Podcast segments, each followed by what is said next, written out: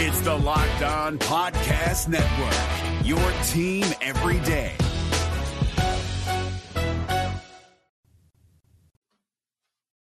This is A to Z with Mark Zinno, part of Locked On Sports Atlanta, and it starts now.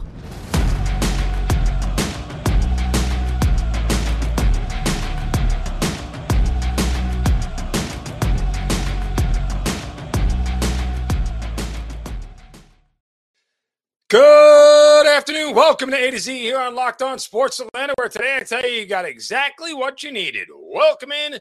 We are live here on this Thursday. Appreciate you guys joining us. Give us a follow on Twitter at Locked On ATL. Of course, I'm at Mark Zinno, M A R K Z I N N O. A lot to do today. We'll recap the Braves from last night. Is Georgia doing some self correcting?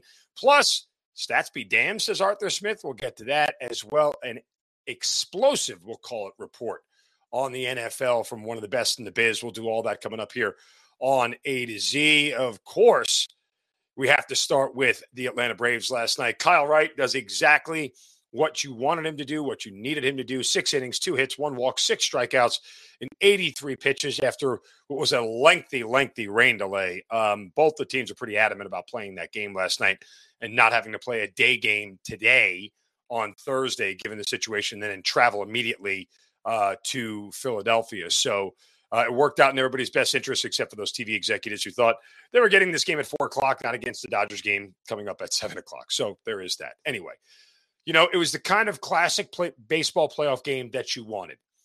One of your best pitchers gives you a great outing exactly when you needed it. You got all the timely defense that you needed. You took advantage of the one situation that you could have late in the game to take a lead and you didn't blow it. That's how good playoff games are won. Uh, you got to give credit to Zack Wheeler. He dueled his tail off, uh, pitch for pitch with with Kyle Wright for the entire six innings until they got to the seventh, or until they got to the five innings rather, until they got to the sixth. You know, uh, they get two outs, and what's the opening that you get?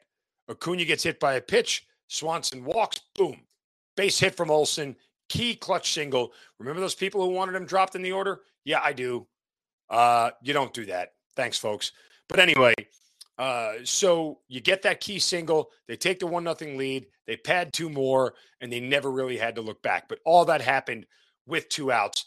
And the same thing that the Phillies were able to take advantage of in game one with those clutch two out hits is exactly what happened for the Braves the other night. There was really not any other situation other than the Phillies in the top of the second where they had uh you know Bryce Harper at third with less than two outs and Fried gets out of it.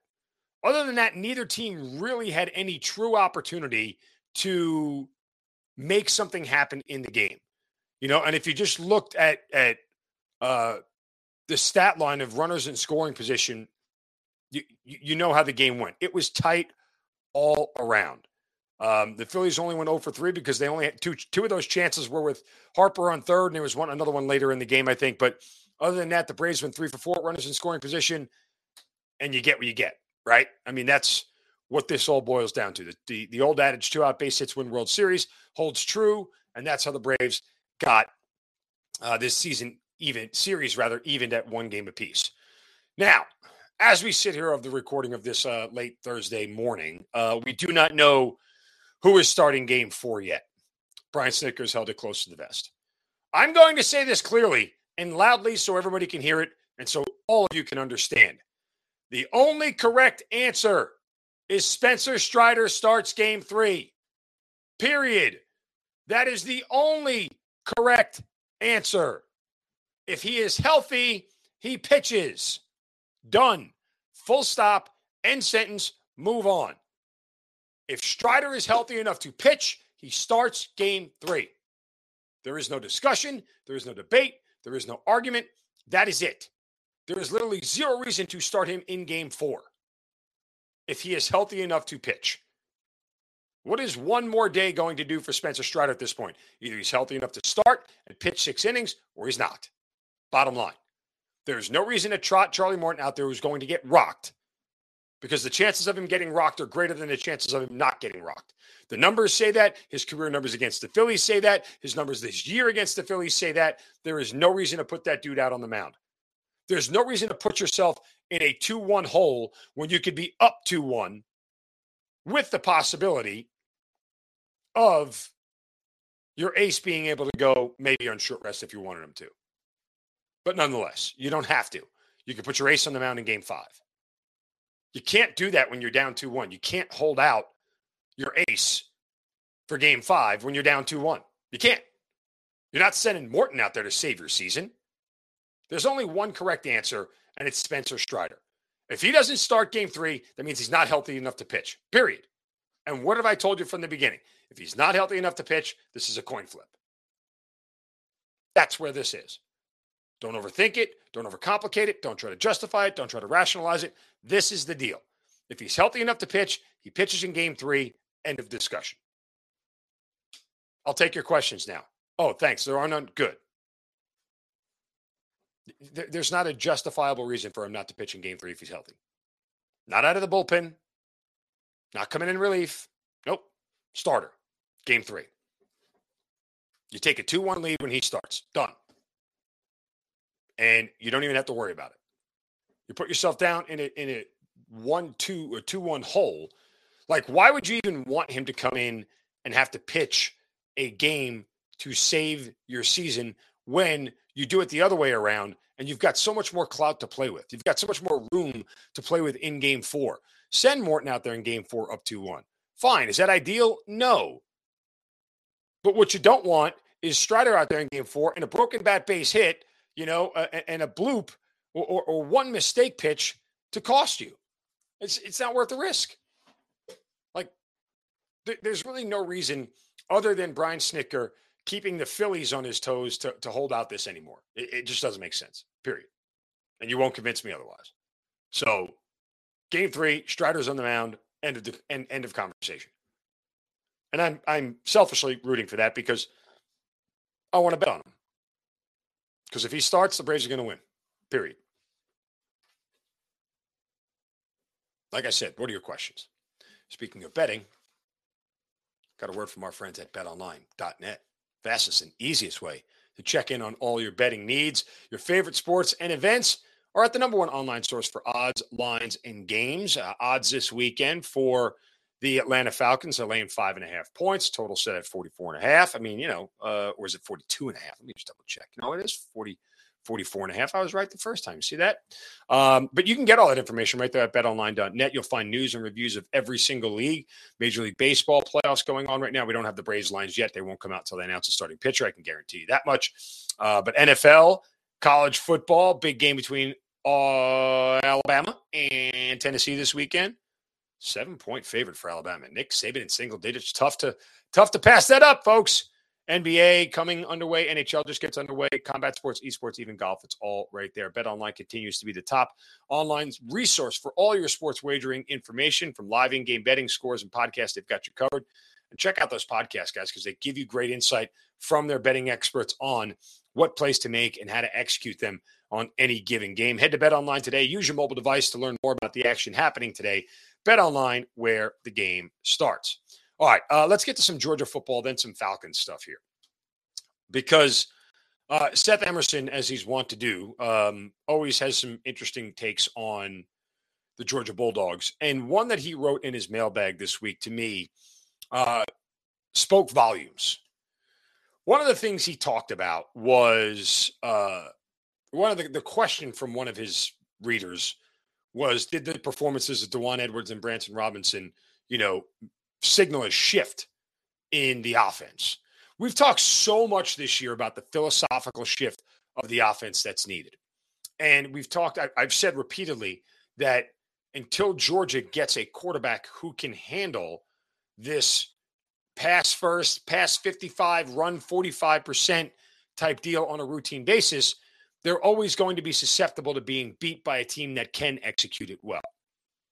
I still hold to that. Um, Georgia last year, I don't I won't call them the anomaly. They were a better team than Alabama on multiple fronts, particularly on defense, and they deserve to win the national title. I'd never take that away from them. However, I have been, you know, critical is not the right word. I've been skeptical of Stetson Bennett and his ability to be that level of a passer. And then we get the beginning of the year and we see what Stetson Bennett did against Oregon the first couple of weeks, and Stetson Bennett Heisman.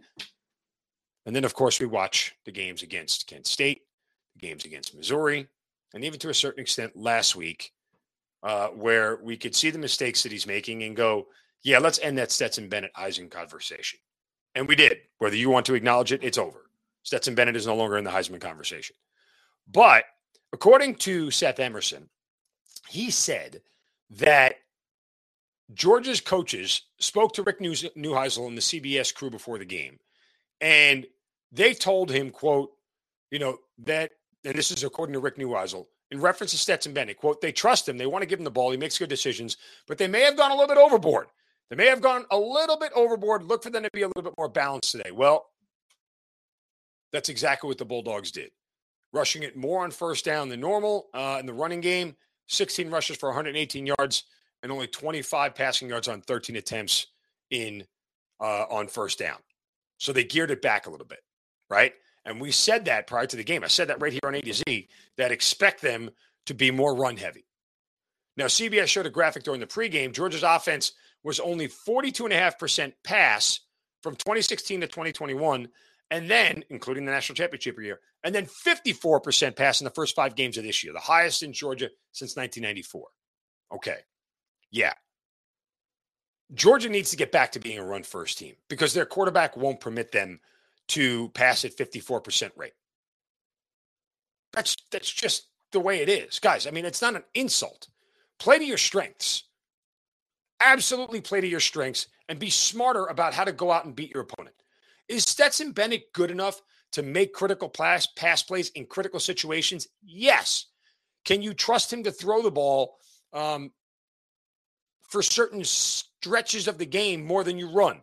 Yes. But on the whole, this is not an offense or a team or a quarterback you want passing 55% of the time and running 45% of the time.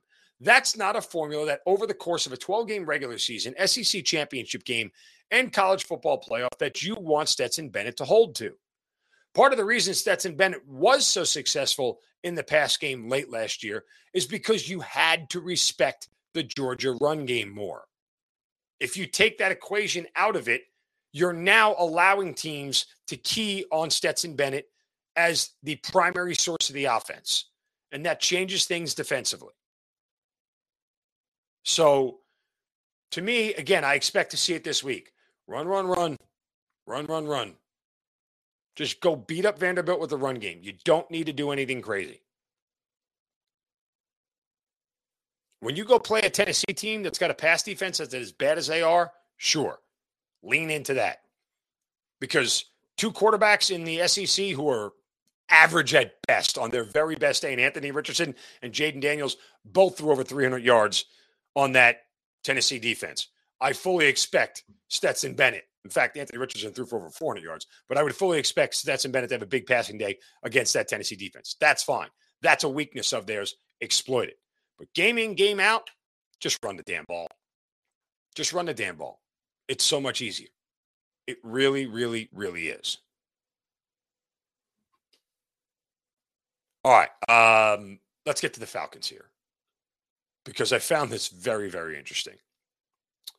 And then we got some shovels of wisdom to hand out, by the way, as well. Uh, we also have an explosive report, an explosive report um, on the uh, uh, the NFL. Sorry, had a brain fart there. Hamster's back on the wheel. So Josh Kendall of the Athletic uh, wrote a column today um, saying Marcus Mariota's positives and negatives why the Falcons like what they see, and uh, he's quoting Arthur Smith in the very second sentence of the column saying, quote, I think he's done a nice job. Quarterback rating and completion percentage be damned, Arthur Smith said. You know, I asked him about this, and that was a quote in direct response to my question about the passing numbers and where they are. Smith went on to say the completion percentage, at whatever. I worry more about situational football, turnover margin, making sure we're cleaning the red zone. There are a lot of ways to look at it, but I do have an appreciation for guys who won't take negative plays regardless of their stats. Well, the stats are bad. Mariota's numbers are bad. Completion percentage 57.7%. That's 30th in the NFL. His passer rating 78.8, ranks 27th. This is a team that has only completed five, count them five passes in each of the last first halves. Each of the last two games in the first half. Mariota's only completed five passes. Can't score a lot when you only complete five passes. Unless you got like 15, 18 runs that are all netting huge yardage, can't score a lot. Not you don't have long sustained drives when you only complete five passes. You just don't. There are quarter Josh Allen completes five passes on his first drive. Marcus Mariota barely completes five passes in the entire first half. I'm not suggesting that Marcus Mariota should be Josh Allen. What I'm really saying is you got to be better in the pass game. And Arthur Smith can say this. And to an extent, he's right. To an extent, stats be damned. We're competitive. We're in football games. Our quarterback isn't hurting us as much as he is helping us. Who cares what the numbers say? Sure. Talk to me in three more weeks when the numbers are the same and the L's are piling up a little more because winning like this is not sustainable. That's not me making that up. That's the NFL today. You're not going to win more than you lose with a quarterback who only completes 57% of his passes and has a 78 quarterback rating. You're going to lose more because games in the NFL are usually decided by three or four points. And those three or four points are usually decided by three or four plays that ultimately decide a game. Can you rely on your quarterback to make more of those three or four plays than miss them right now? The answer with Mariota is no. You can't. Is he helping them running the ball on third down and converting third down, you know, plays at times? Yes. But it's a different conversation when it's the second quarter of a game and, you know, you're up 10 to 7 and it's a big difference in the third quarter of a game or the fourth quarter of a game, especially the fourth quarter when you're trailing 24 to 20 and need a touchdown. Huge difference. Those are not the same situations. They're played different offensively, they're played different defensively. Everything changes. So, that said, you could sit here and tell me all you want. Stats be damned, completion percentage be damned, all those things. Secretly behind closed doors, you know it has to get better. That's number one. Number two, if you were losing games, you wouldn't be saying stats be damned. You'd be saying we need to get better in that area. Or you'd be doing things to fix it. Again, guys, not knocking, not knock, not knocking Arthur Smith. Narking? Arthur, Nerthing? Not knocking Arthur Smith. Okay. You guys know I if you've listened to this show enough or you follow me on Twitter, you know I think the world of the guy as a coach. He's as sharp as a tack, smart as hell, one of the most creative play callers in the league. And he's not even getting credit for it yet. He will, but not yet. Um, so this isn't a knock on him. It's just the reality of the situation. And I'm sure Arthur Smith is smart enough to understand that. He can only play with the pieces that he's given, and he has to lean into what Mariota does well. And it, leaning into what Mariota does well is not throw as often as you'd like. That's the answer. That's why he only completes five passes. I, I tell you again, I'll say it and I'll say it tomorrow on our Football Friday. Worried about this game on Sunday. I think this could be one of the games where the Falcons get blown out. Mostly because that defense is going to suffocate every ounce of this offense. Unless the Falcons can really get sustained running, you know, get a sustained running game and have rushing yards pile up, uh, I worry a lot about it. Might see a lot of three and outs. You're starting to see second and long a lot. It's going to be problematic. Watch what happens on first down. Watch how they try to move the ball. It's it, it could be ugly, a bloodbath even. So there is that. All right, we will uh, dive more into that tomorrow on a Football Friday. Before we get to an explosive report on the NFL, time for Shovel Wisdom. Brace yourselves because it's time for the Shovel of Wisdom.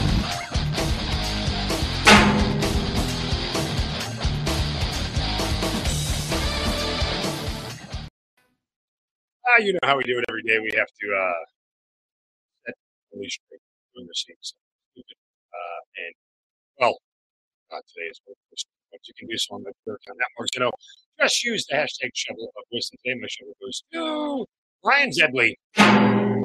Who's Ryan Zebley, you guys know? Ryan Zebley. uh, is the photographer who was uh, shoved by Davante Adams after the Monday Night loss, that we all saw. Freelance photographer working for ESPN Monday Night Football. He, uh, Zebley, uh, filed uh. Suffered quote whiplash, a headache, and possible minor concussion.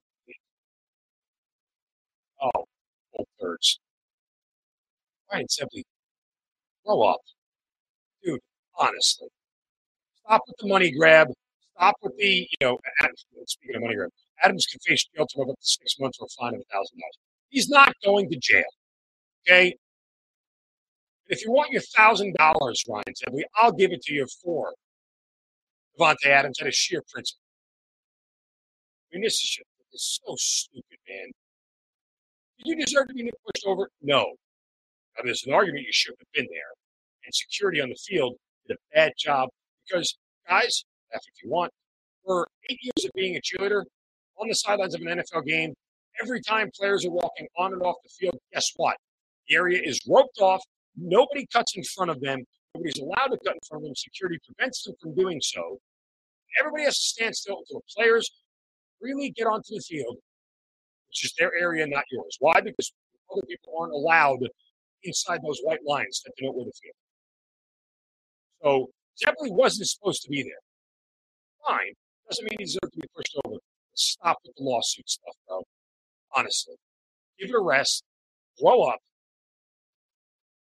And you're not hurt. I'll say it.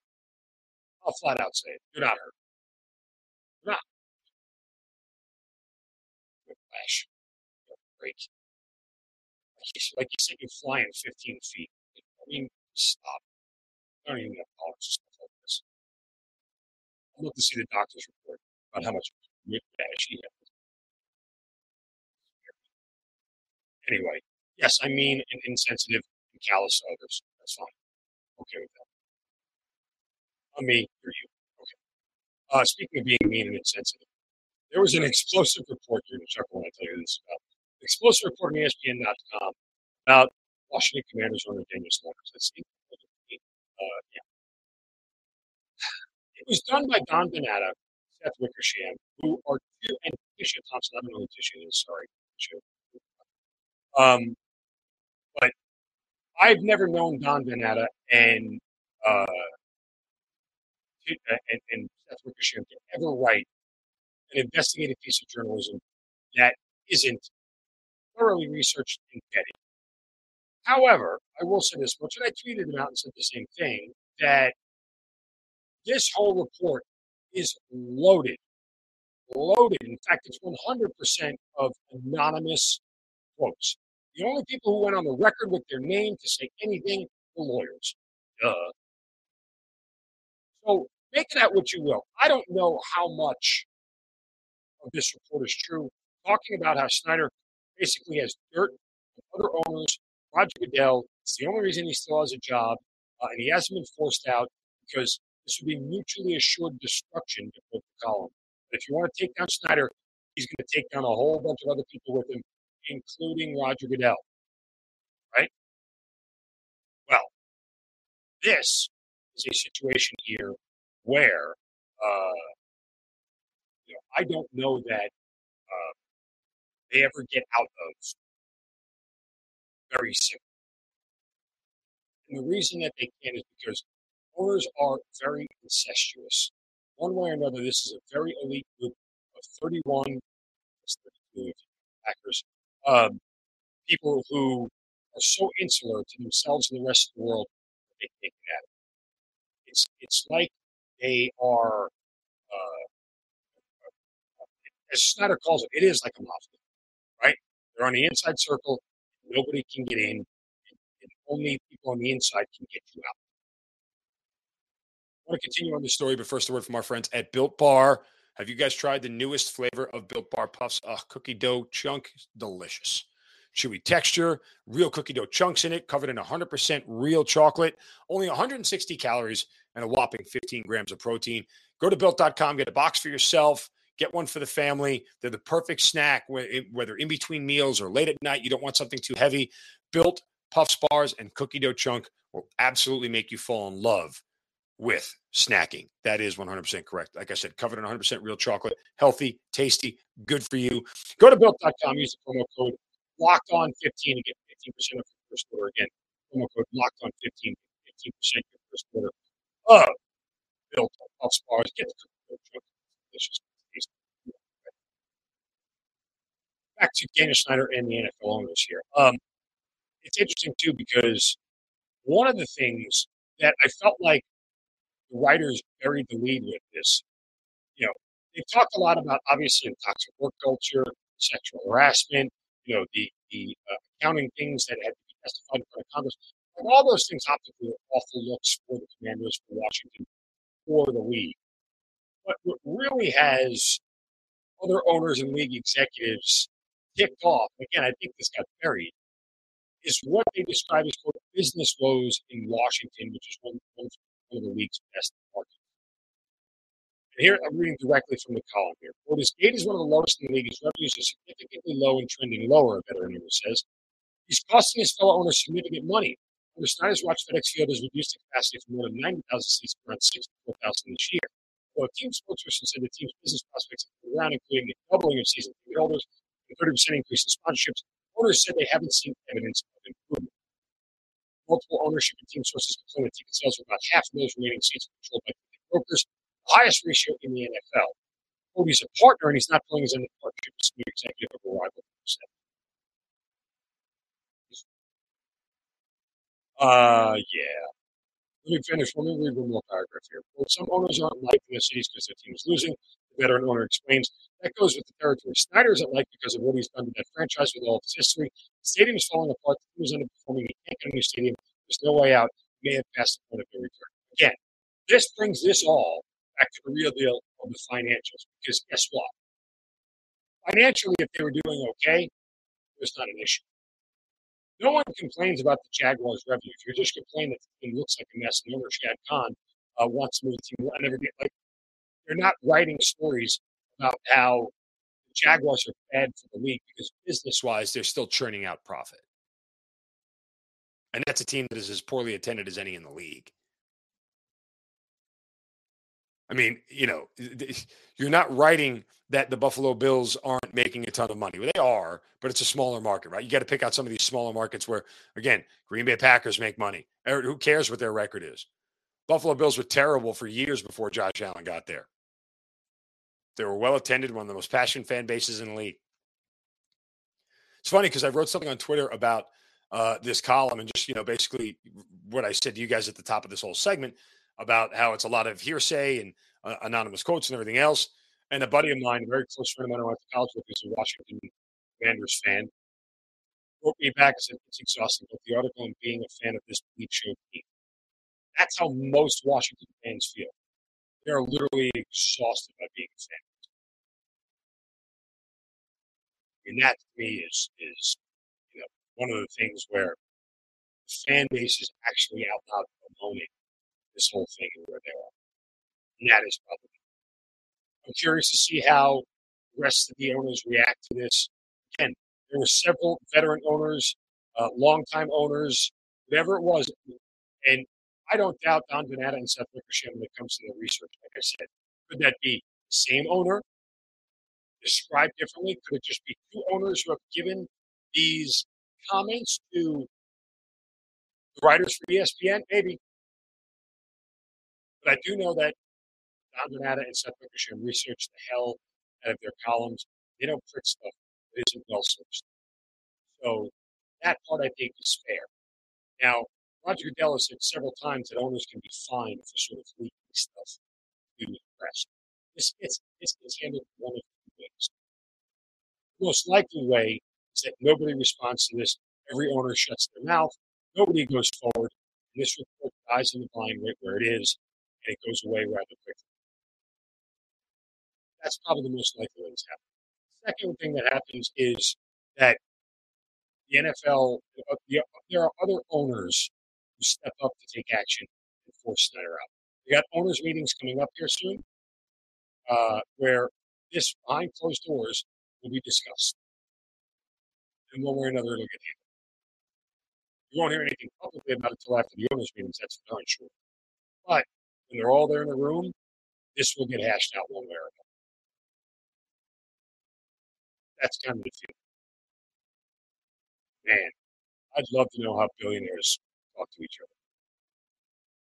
I've always lived by the maxim the whole reason you get bleep you money so you can tell everybody that you know bleep you. But when you're in a room with 30 other bleep you guys, love to be a fly on the wall for that conversation. That's for sure. All right, I'm sure there'll be more on this uh, story the rest of the week. Coming up tomorrow, Football Friday, get you some picks in. Uh, Braves will have a day off, so we won't see them again. We'll have a day today. We won't see them again until tomorrow night. So we'll review uh, the rest of the NLDS in Philadelphia. Plenty to do here. Appreciate you guys uh, listening today and watching as well on the YouTube channel. Subscribe and like there. Give a thumbs up. Make sure you download Roku TV, A to Z, and the rest of Locked On Sports Atlanta on Roku TV every single day. So every Roku TV, Amazon Fire Stick, whatever it may be, download that app. Check out Locked On Sports Atlanta. Or wherever you get your podcast, check out Locked On Sports Atlanta here on YouTube. As always, guys, have a wonderful Thursday. Don't take any crap from anybody. Back tomorrow for a Friday show.